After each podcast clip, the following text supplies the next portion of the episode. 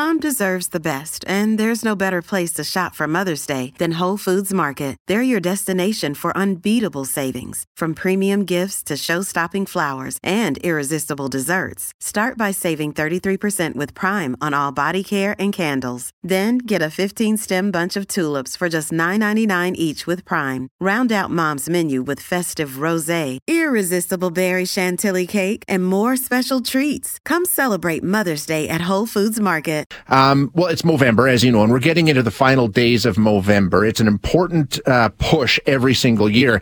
The Calgary Police Service and the Edmonton Police Service have launched a bit of a challenge, and what they need to do is get people in each city to support them in this. And right now they're lagging a little bit here, especially if you're in Edmonton. I don't want to be, you know, too critical here, but Edmonton Police Service so far has about $6,150 in pledges.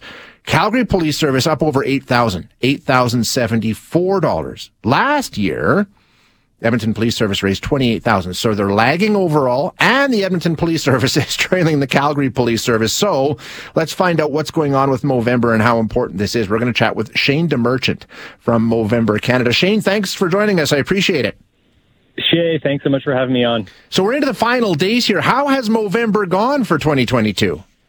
Yeah, we're in the uh, we're in the thick of it. I can say thick of it. I feel like my mustache finally feels thick after about twenty odd twenty odd days. It takes me a little while. Uh, yeah, but um, we're we're getting into the into the home stretch for the campaign. Um, uh, so just about a week left, but both of those teams have, have been doing so much in support of, of men's health and our mission. And, and I know there's always a little bit of gamesmanship yeah. that comes into play in terms of in terms of when some of those donations come in. So even based on the numbers you gave, both teams have gone up by about a thousand dollars since okay. uh, since those numbers were were the case. So so there's a lot that will still take place over the last week, and uh, and donations continue uh, right until the end of the first week of December. So so that challenge won't technically end until around December 9th this year. Okay, good to hear. And it's just one of many, right? I mean, this has really grown into a, a, a very large national fundraiser, hasn't it?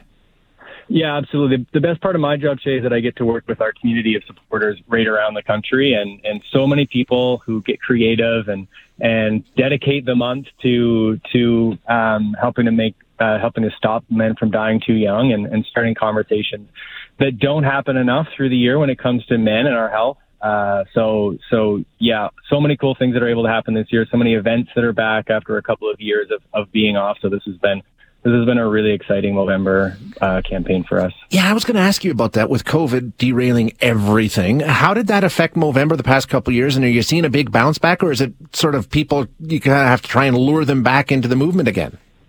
No, I think we were fortunate, Shay, in the sense that uh, COVID didn't stop people from growing mustaches. So our mustaches may have been hidden behind masks a lot more than we would have liked them to.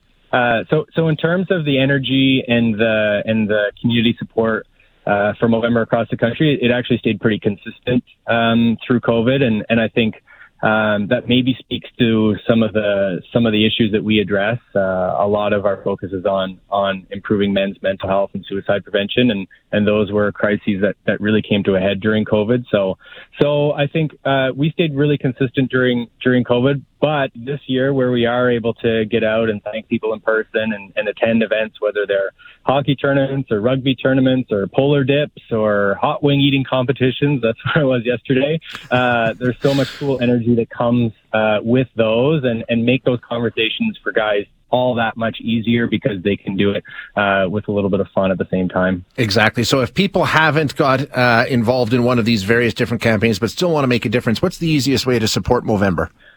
Anyone can head over to Movember.com. If you've got someone you know who's growing a mustache, give them some kudos. You can head over to their page where they would have registered for Movember and made a donation. You can also read about every program we've ever funded through Movember. So in Canada, over the last 16 years, that's 300 men's health programs. You can check all those out. And, and yeah, lots of incredible information about how to support the guys in our lives uh, right at Movember.com.